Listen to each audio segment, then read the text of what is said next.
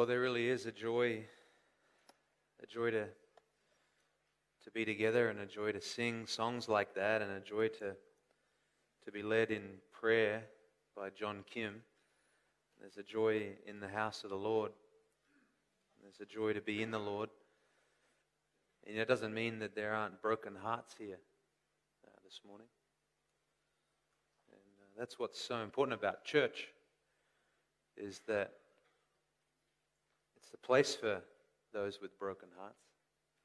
God gives us grace as we come and receive of the grace that He gives. And the grace that He gives is not merely a force, the grace of God is Christ Himself.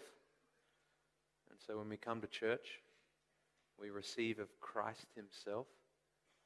And that's something that brings us joy because He Himself said and promised, didn't He, that He would give us joy. And so He's given us so much. And I know times can be hard. We have seasons of heartache, we have seasons of ease. And wherever you find yourself this morning, I trust that you experience the kindness of God to you today. It's a beautiful day to be a Christian. It's a beautiful day to be a Christian. We're in the middle of a three part series we've called A Life Worthy of the Gospel.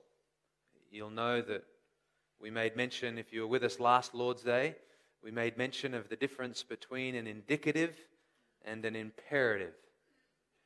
What's an indicative? An indicative is the reality of who we are in Christ.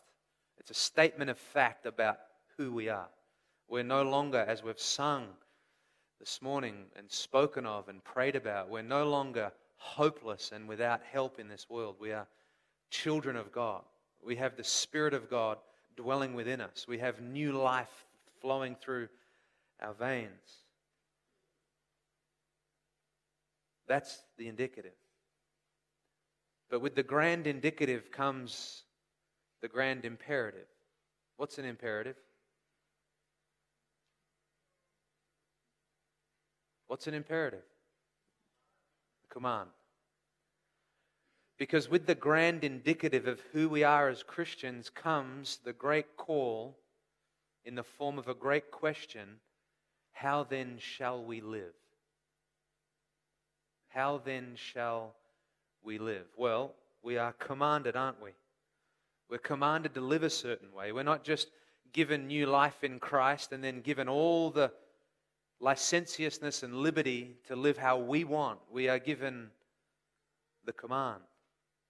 Last week we looked at Philippians chapter 1, verse 27. You don't have to turn there. We're not going to be there this morning. We're going to be in another place.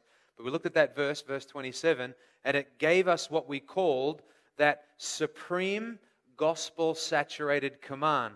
You remember it begins with the word only. Paul said there, only conduct yourselves in a manner worthy of the gospel of Christ. We looked at that we considered that, that Paul was in prison when he wrote those words, and he wasn't sure whether he was going to be released from prison or whether he was going to come and visit the dear church at Philippi.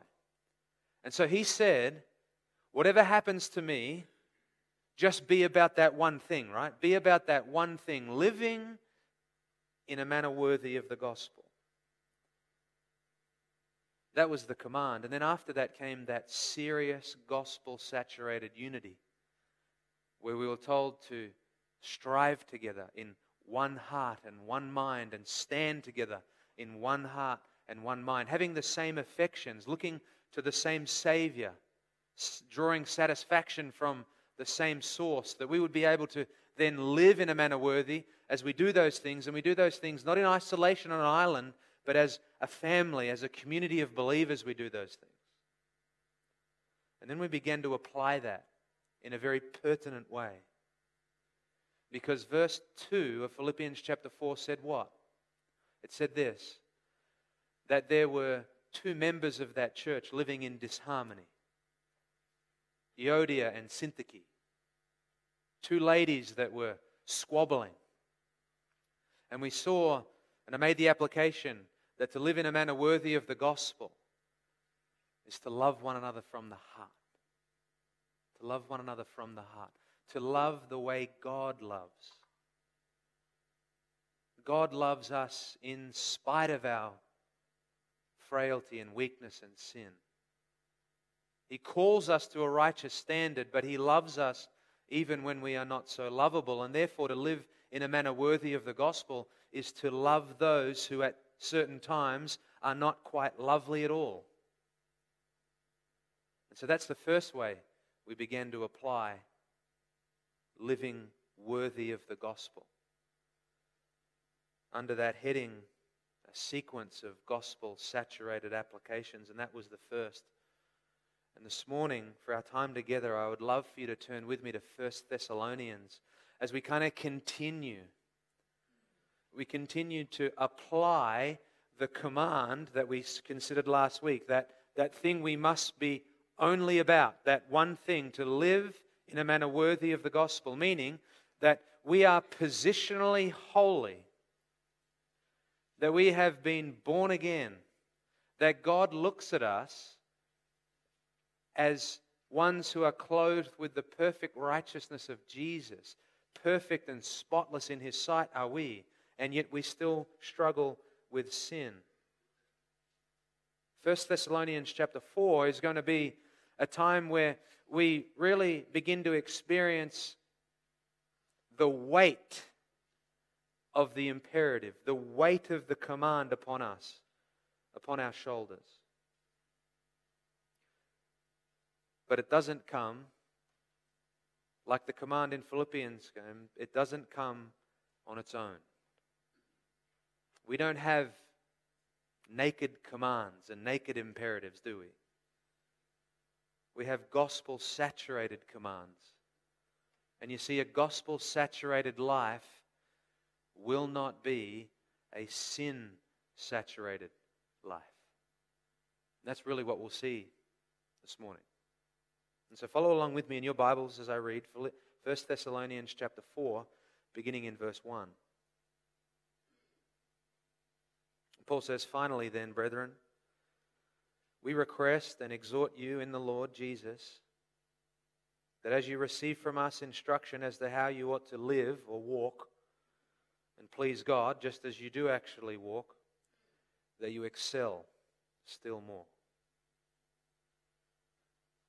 For you know what commandments we gave you by the authority of the Lord Jesus. For this is the will of God, your sanctification, that you abstain from sexual immorality that each of you know how to possess his own vessel in sanctification and honor. Not in lustful passion like the Gentiles who do not know God.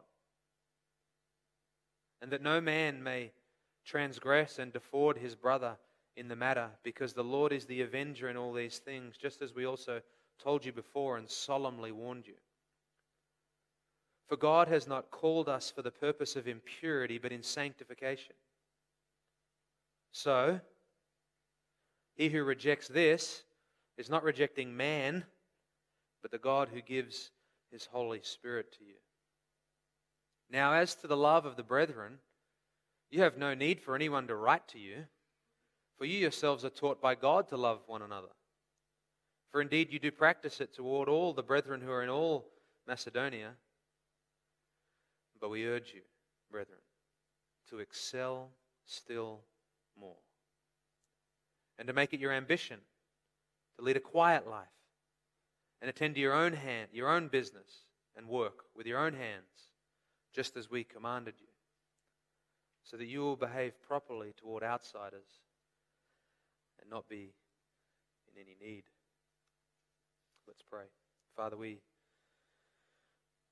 we come having sung from a heart full of joy, given from a heart full of gratitude, prayed in worshipful adoration, partaken of your Son's table with gratitude and thankfulness in our hearts. And now we come to your word with the same heart. We thank you for your word. We thank you for the warnings and commands and urgings and exhortations in your word. We thank you that you haven't left us as orphans, but given us the very mind of Christ. Father, we believe in the Holy Spirit and ask that He would attend both the listening and the preaching of your word. We desperately need your help because we are weak and we carry around sinful flesh. And so, Father, would you aid us and bless us? We want to be sanctified, we want to grow in love. We thank you in Christ's name. Amen. I'm sure you'll agree with me that as Christians we've been given much. I think you'll agree with me there. We've been given much. Not only have we received an abundant of amazing grace in the person and work of the Lord Jesus, who paid the penalty for all our sins, we've also received new life. We've also received the power in the person of Christ to live out all that that new life calls from us. We've received grace, but we're also given a good law. It's a good law. It comes to us in the New Testament. It's a rule of life and practice for us. We are not under the law as though it is meritorious for us. We are certainly under grace. That's a beautiful place to be. We don't just see shadows, we see the fullness of God's love in the person of Christ. We're in the new covenant. We're born into a very beautiful time. And yet, the imperatives, the commands we read of in the epistles, for example, are very good and necessary for us. God intends them as a wonderful blessing to us. And if we neglect them, if we neglect them, then a couple of things happen.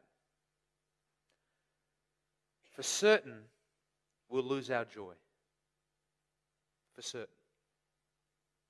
And for sure, God won't receive the glory that He is most worthy of. You know, it's been well said, and I really want you to remember this that the power to excel in the Christian life comes from the power of the indwelling Christ. As Christians, as the beloved children of God who follow Christ in the power of the Spirit, we have much that we are called to do. One commentary I read this week had a comprehensive list of what we're called to do with multiple scripture passages linked to each one. Let me just give you a compacted version of that list of what we're called to do as Christians, as believers. We're commanded by God to confess our sin frequently, to pray and trust God continually, to pursue humility. To be content with God's will for you, to be willing to suffer for His name, to evangelize the lost, to celebrate the Lord's table, to care for one another, to honor God in our marriages and to honor God in the family, to be diligent and fruitful in acts of service to the local church. And that can seem like a ton. And it is. But the God who calls is also the God who enables, is he not? And the God who disciplines us when we go wayward and wayward and neglect those things that I just mentioned. He's not a tyrant. He's not a harsh dictator, but a loving father.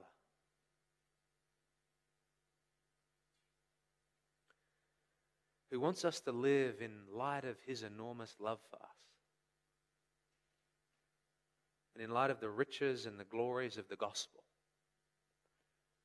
revealed to us in the person of Christ.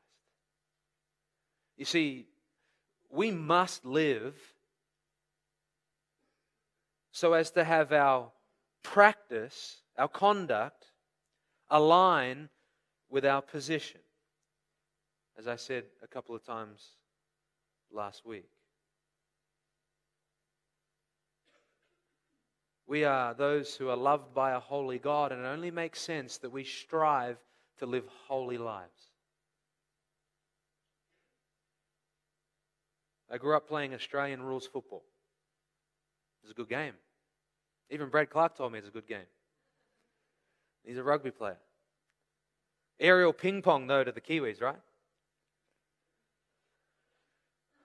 When we I started playing about the age five competitively, stopped about age 18, so that's a long enough time to play a lot of Australian rules football. And I played for one club particularly and painted on the wall there inside the club rooms, large font, were the words, winning is not everything. It's the only thing.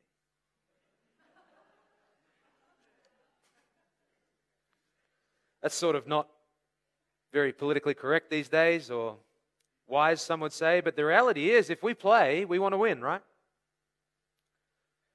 The apostle Paul wrote in 1 Corinthians chapter 9 verse 24, "Do you not know that those who run in a race all run, but only one receives the prize? Run in such a way that you will win." These days no one gets a prize, right? For some races. But run in such a way that you may win. Well, I can tell you that I may have had some good games of football, some not so good games of football, more of the latter than the former.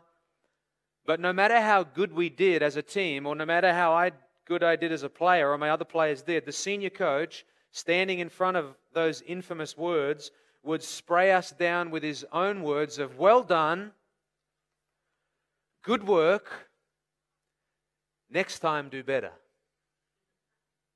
Next time, do better. Because you can do better, he used to say. So this morning, I want to draw our hearts and minds to the words we just read, where the Apostle Paul, the senior coach, if I can say such a thing, tells us we're doing well. We're doing better. We're doing good, rather. But do better. Feel the weight of that. Do better excel, still more, thrive, do more and more, do it better. As we journey through verses 1 to 12, I have three spheres that we need to excel more. Three spheres where we are called by God to do better. Number one, if you're taking notes, we live worthy of the gospel by living before God in verses 1 through 8. Look at verse 1. Finally, then, brethren, we request and exhort you in the Lord Jesus, Paul says. We request and we exhort. Very specific words. Paul is being a gentle shepherd here.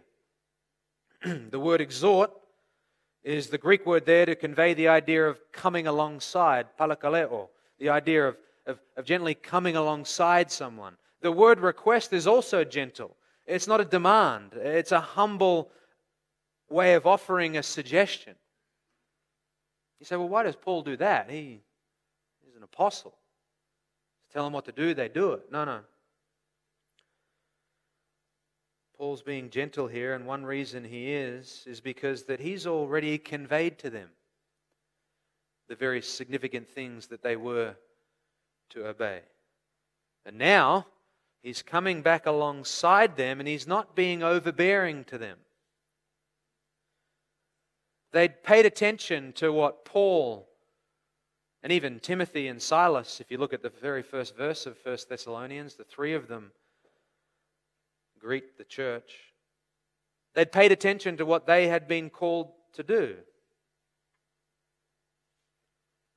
But look at verse 13 of chapter 2 for a moment.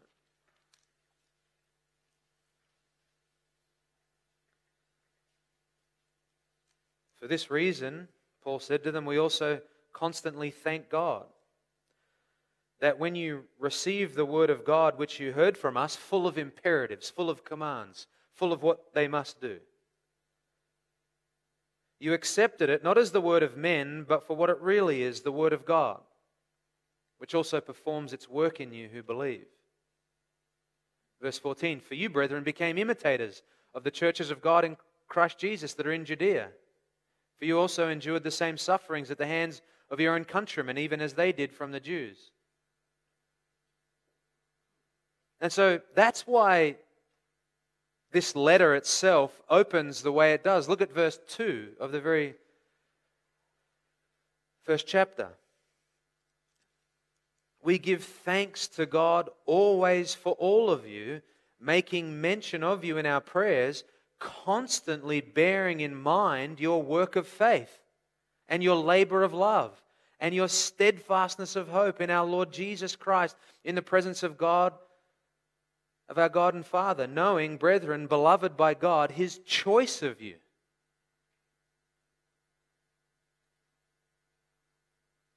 This was a church that was doing wonderful works of faith, laboring in love, it was steadfast. Fast. Paul had taught them what the new life in Christ demands. It demands submission to the commands of God. And instead of lambasting them and burdening them with just kind of this kind of do more, better kind of stuff, Paul gently appeals to them. He doesn't run to the command right away. He comes alongside them and he says, You are doing really well. But do better. You've not made it yet. You're not there yet. You know, at the heart of such a call is Paul's own realization of his own life. You remember the words? Listen to Philippians chapter 3, verse 12 and 14. Paul says, Not that I have already obtained it all, or have already become perfect, but I press on, he says. I press on if I, if I may also take hold of that which I was ever taken hold of by Christ Jesus. Paul says, Brothers and sisters, I do not regard myself as having taken hold of it yet, but one thing I do, forgetting what lies behind and reaching forward to what lies ahead, he said, What? I press on. I press on toward the goal for the prize of the upward call of God in Christ Jesus. Paul longed for maturity and spiritual excellence to be ever increasing in his own life. And so he's not being a hypocrite here. When he tells them to excel still more, it's a desire of his own heart. It was a spirit wrought desire that God had placed in his own heart that he was most certainly genuine about. And he sought to motivate his fellow brothers and sisters to do the same. In many ways, he was like the captain of a sports team. You think about captains, you think about some of you have coached sports. I'm harkening back. I mentioned Australian rules football. You think about those sports, and if you're a coach and you're looking for a, a person that might serve as a captain, what are you looking in them? What are you looking? How do you identify them? Well, you see that they're zealous, number one. They bring encouragement as well as bringing charge. The best captain in a team will not only charge the players to do what they need to do, but encourage them as well. And I would add as well, acknowledge when they fail. The captains love their team, they love their teammates. The captain draws from their own desire and they use that to motivate others. Paul longed for this church here in Thessalonica or Thessaloniki to, to, to be ever increasing and ever progressing towards further aligning their position with their practice. They were chosen and loved by God. Oh, that they would be moved to love more and more the one whom had chosen them to inherit such riches. That's exactly what God wants from us. To be moved more and more to love the one to whom had chosen to lavish us with such riches of his grace. You know, sometimes life can just get very religious. What I mean by that is we can just come from one Sunday to the next, and we have Monday to Friday and Saturday in between, and we just kind of do this. We just kind of do it. I would love for us all just to take just a little moment right now and just remember what it was like to be in the kingdom of darkness. Maybe you grew up in a Christian home and that darkness wasn't as dark as some of us who didn't grow up in a Christian home. But just remember for a moment that, that, that state of lostness that you experienced and that, that state of just heartache over your own sin and the, the consequences of your sin. Maybe that'll help in, in grasping anew the enormity of the love of God that has been, been displayed to you and I when we've been transferred from that kingdom of darkness into the kingdom of His beloved Son. And it all came as a result of God's love, where we were children of wrath and we become children of grace and children of abundance. And maybe the more we think about that, the more we will want to please Him in every regard. That's what it means to live a life worthy of the gospel before our God, to live pleasing to Him. Paul writes that in verse 1. How you ought to please God, he says. Paul wrote in 2 Corinthians chapter 5 verse 9 and 10, Therefore we also have as our ambition whether at home or absent to be pleasing to him. For we must all appear before the judgment seat of Christ, so that each one may receive, that's believers, each one may receive compensation for his deeds done through the body in accordance with what he has done, whether good or bad.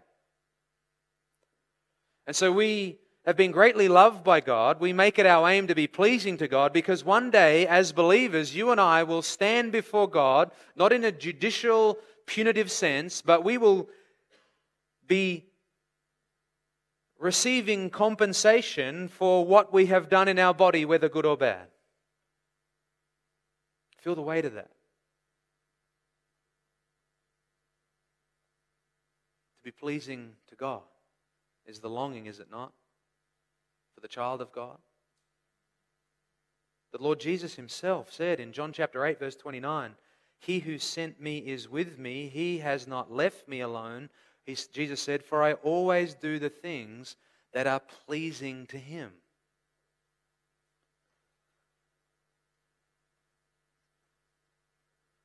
The Apostle Paul, here in this letter, look at verse 14 of chapter 2.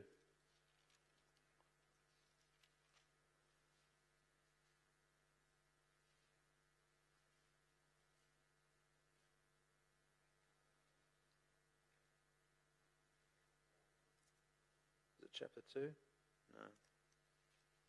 We'll come back to that.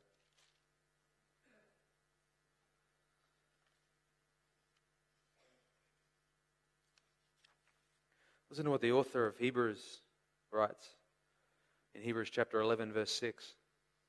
He says, Without faith, it is impossible to please God. For he who comes to God must believe that he is, and that he is a rewarder of those who seek him. And then in chapter 13, verse 21 of Hebrews, it says this Now may the God of peace equip you in every good thing to do his will, working in us that which is pleasing in his sight. Through Jesus Christ, to whom be the glory forever and ever. And then listen to 1 John chapter 3, verse 22. Beloved, if our hearts, if our heart does not condemn us, we have confidence before God, and whatever we ask, we receive from him because we keep his commandments and do the things that are pleasing in his sight. To live a life worthy of the gospel, we must live before our God, being pleasing in his sight. Verse 2 there, look there in your Bibles. Paul then says, For you know what commandments we gave you by the authority of the Lord Jesus. That little word by there is the Greek word that means through. Paul's saying here that these instructions don't come from him, they come from Jesus himself. They come from God to us through the Lord Jesus. And so, and so here we know that Scripture simply doesn't come to us on a human level with human instructions, but God's very words come to us. They command us. We are to live before God in a way that pleases Him. We ought to what? As I said before, confess sin frequently. Pray and trust God continually. These are some examples about how we live pleasing to Him. Pursue humility. Be content for God's will for you. God's will for you. Speaking of God's will, look at verse 3. For this is the will of God for you your sanctification, your holiness.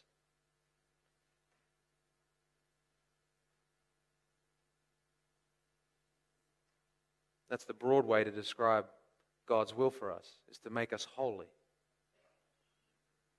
Then there's a very specific example to illustrate that. That is, that you abstain from sexual immorality. Broad term, anything sexual that, occurs outside the confines of the marriage between one man and one woman for life.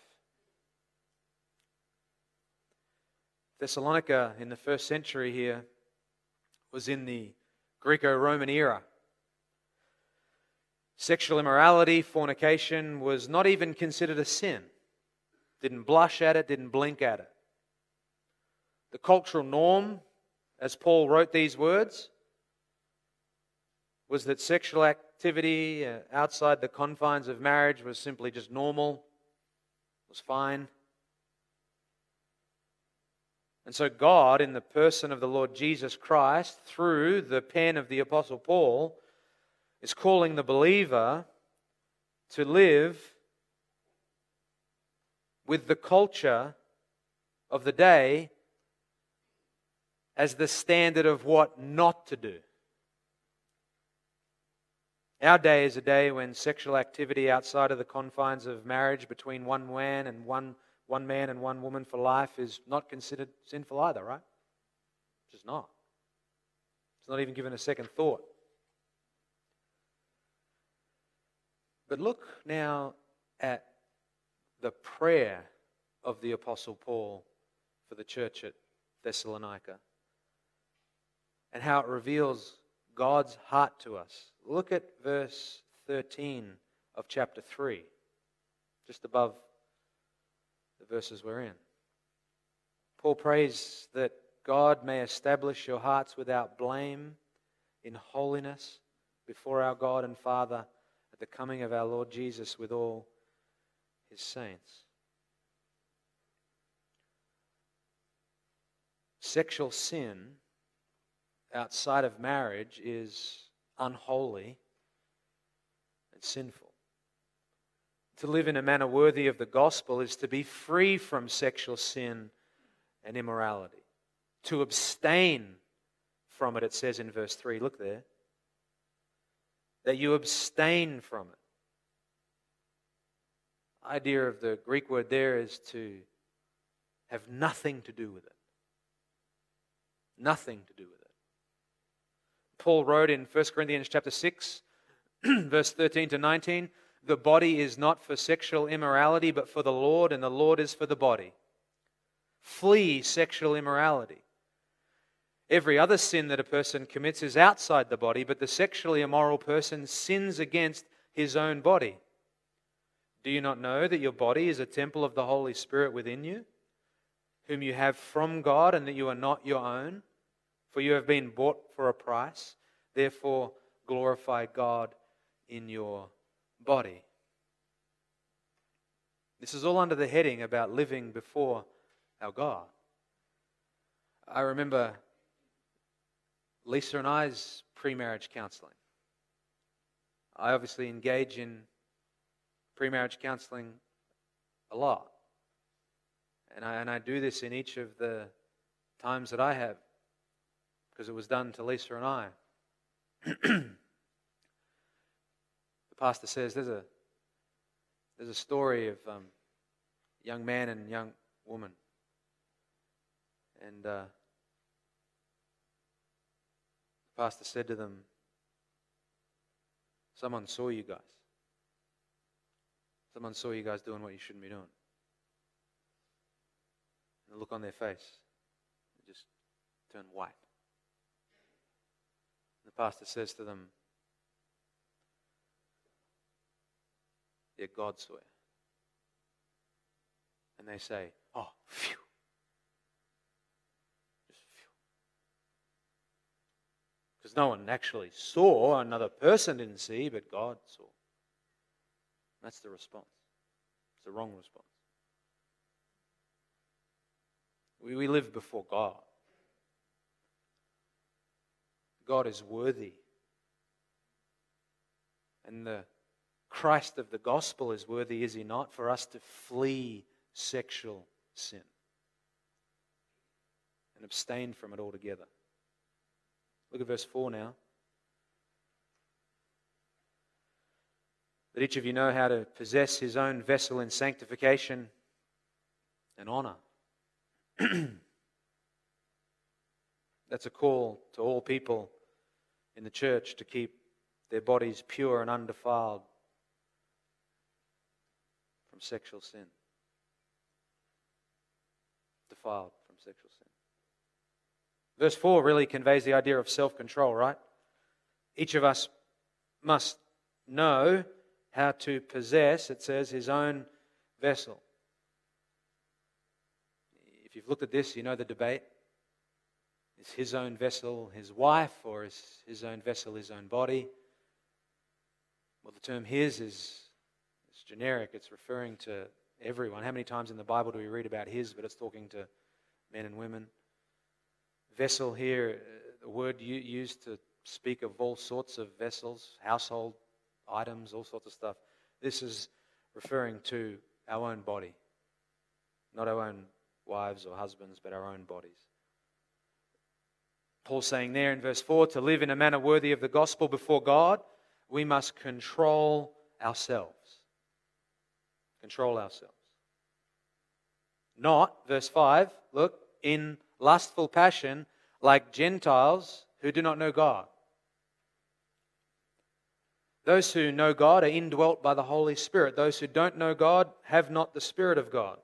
And the fruit of the Spirit is what? Self control. We have the spiritual resources to pluck out the eye and cut off the hand. Those who do not know God, the unbeliever, who do not have the Spirit, do not. God is worthy of our severing of all sexual sin. We bring glory to our Heavenly Father when we do not live as children of the devil. We must control our minds, our passions, our bodies. What's one of the chief ways we do that? What's one of the chief ways we control our minds, our passions, and our bodies? I would say we do that by making use of the means of grace. You know those.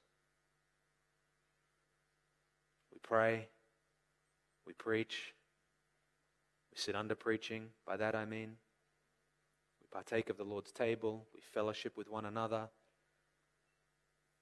we read God's word.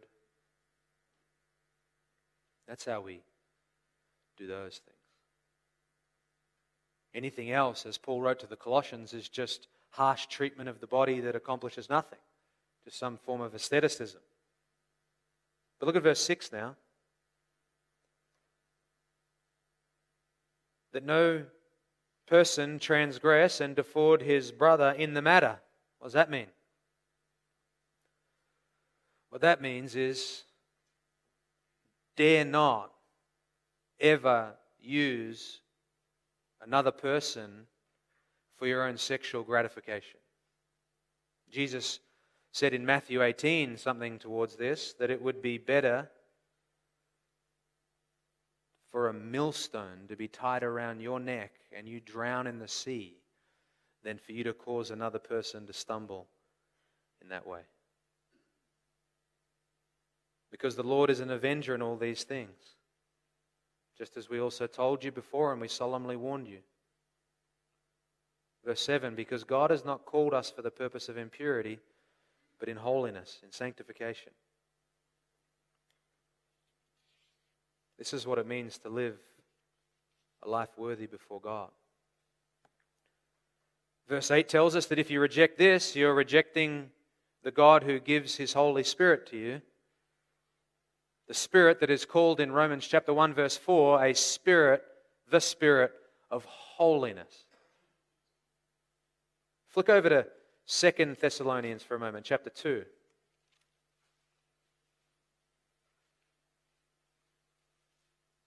Look at verse 13. This is the second time Paul writes, but we should always give thanks to God for you, brethren, beloved by the Lord, because God has chosen you from the beginning for salvation through sanctification by the Spirit and faith in the truth.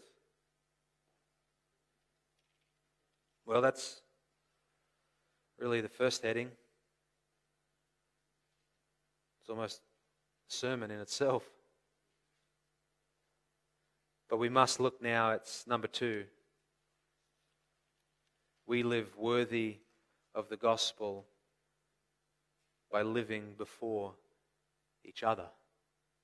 We've considered living before God, and now in verses 9 and 10, we see how we live worthy of the gospel by living before each other. Look at verse 9. Now, as to the love of the brethren, you have no need for anyone to write to you, for you yourselves are taught by God to love one another. This is what marks a Christian. This is what m- must mark you and I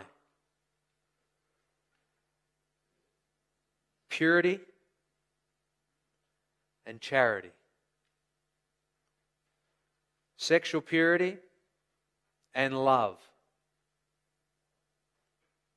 love one another.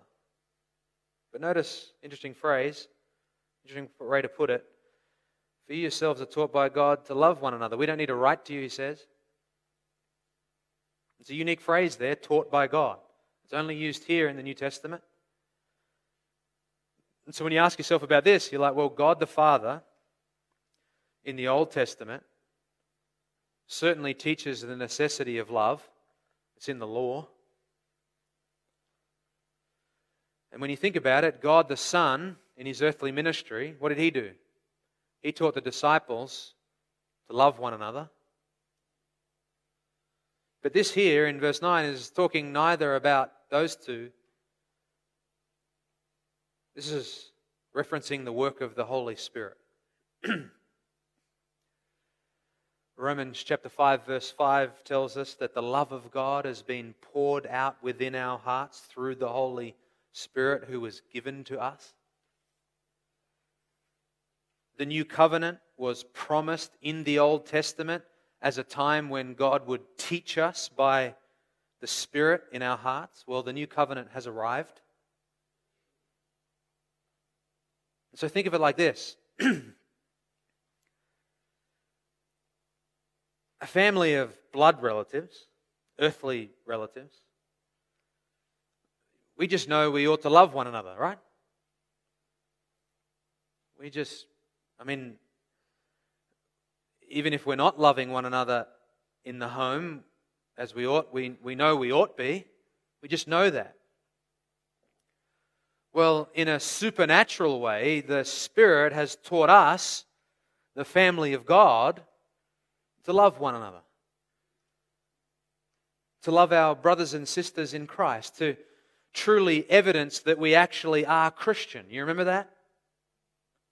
First John chapter 3 verse 14, we know we have passed from death to life. We've been transferred from one kingdom to the other. We know we've been passed from death to life because we love the brothers and sisters. You cannot say you love God if you do not love the brothers and sisters, even those that I spoke of last week, that we don't see eye to eye with. We are to love them. Look at the end of verse 10.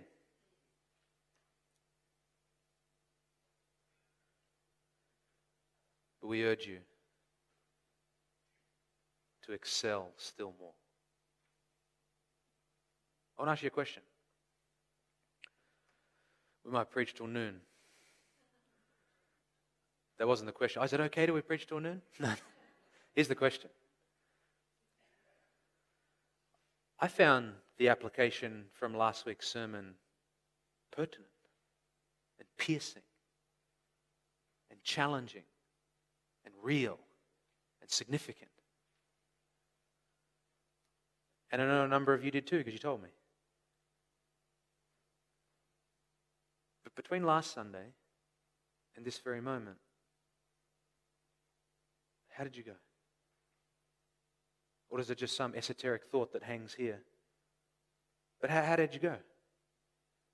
Because I'm sure, and I know, there are opportunities for us to love one another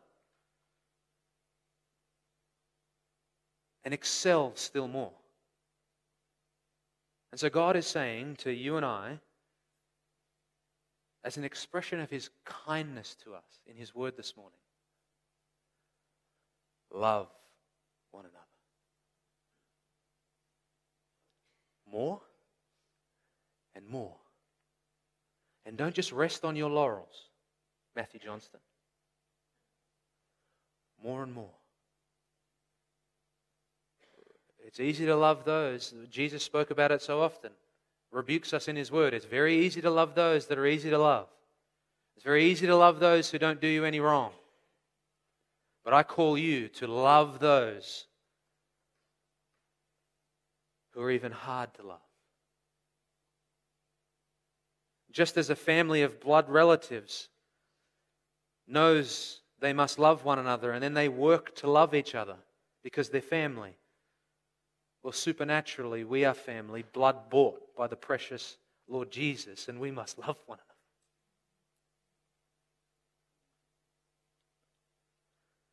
Look at the prayer in verse, beginning in verse 11 of chapter 3. I read you the final verse, but let's read the whole prayer beginning in verse 11 of chapter 3.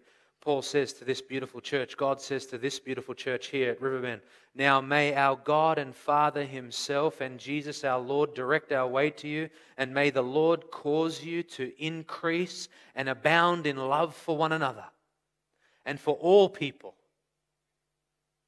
just as we also do for you, so that He may establish your hearts without blame in holiness before our God and Father at the coming of our Lord Jesus with all his saints. That's what it means to live worthy of the gospel.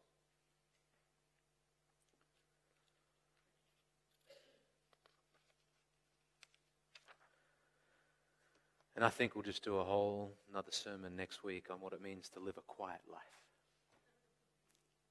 Let's pray. Father, we come before you and say thank you for the privilege it is to be here and to be called by you and to be a child of yours and no longer a child of this, this world. Father, we long to live pleasing in your sight. The way in which we do that among many is by being holy in our lives. abstaining from sexual sin. Father, you have not called us for the purpose of any impurity, whether that's impurity sexually or impurity in our speech, impurity in our conduct, impurity in any manner of way in which we live. But you've called us in holiness. And how we long, Father. How we long. to live a holy life, to increase in love for one another. Father, we take your call to excel still more. And we ask, Lord, that you might give us the grace to do that. That you'd plant in our hearts a desire to excel still more in living a life that pleases you and living in love for one another. I pray for anyone here, Lord, who is outside of your love, who lives a life that doesn't please you. Not because it's not a life of perfection, because it's a life of rejection. Rejecting your beloved Son. Father, we pray for any soul here that is facing an eternity without you, that they would come to know the Lord Jesus today.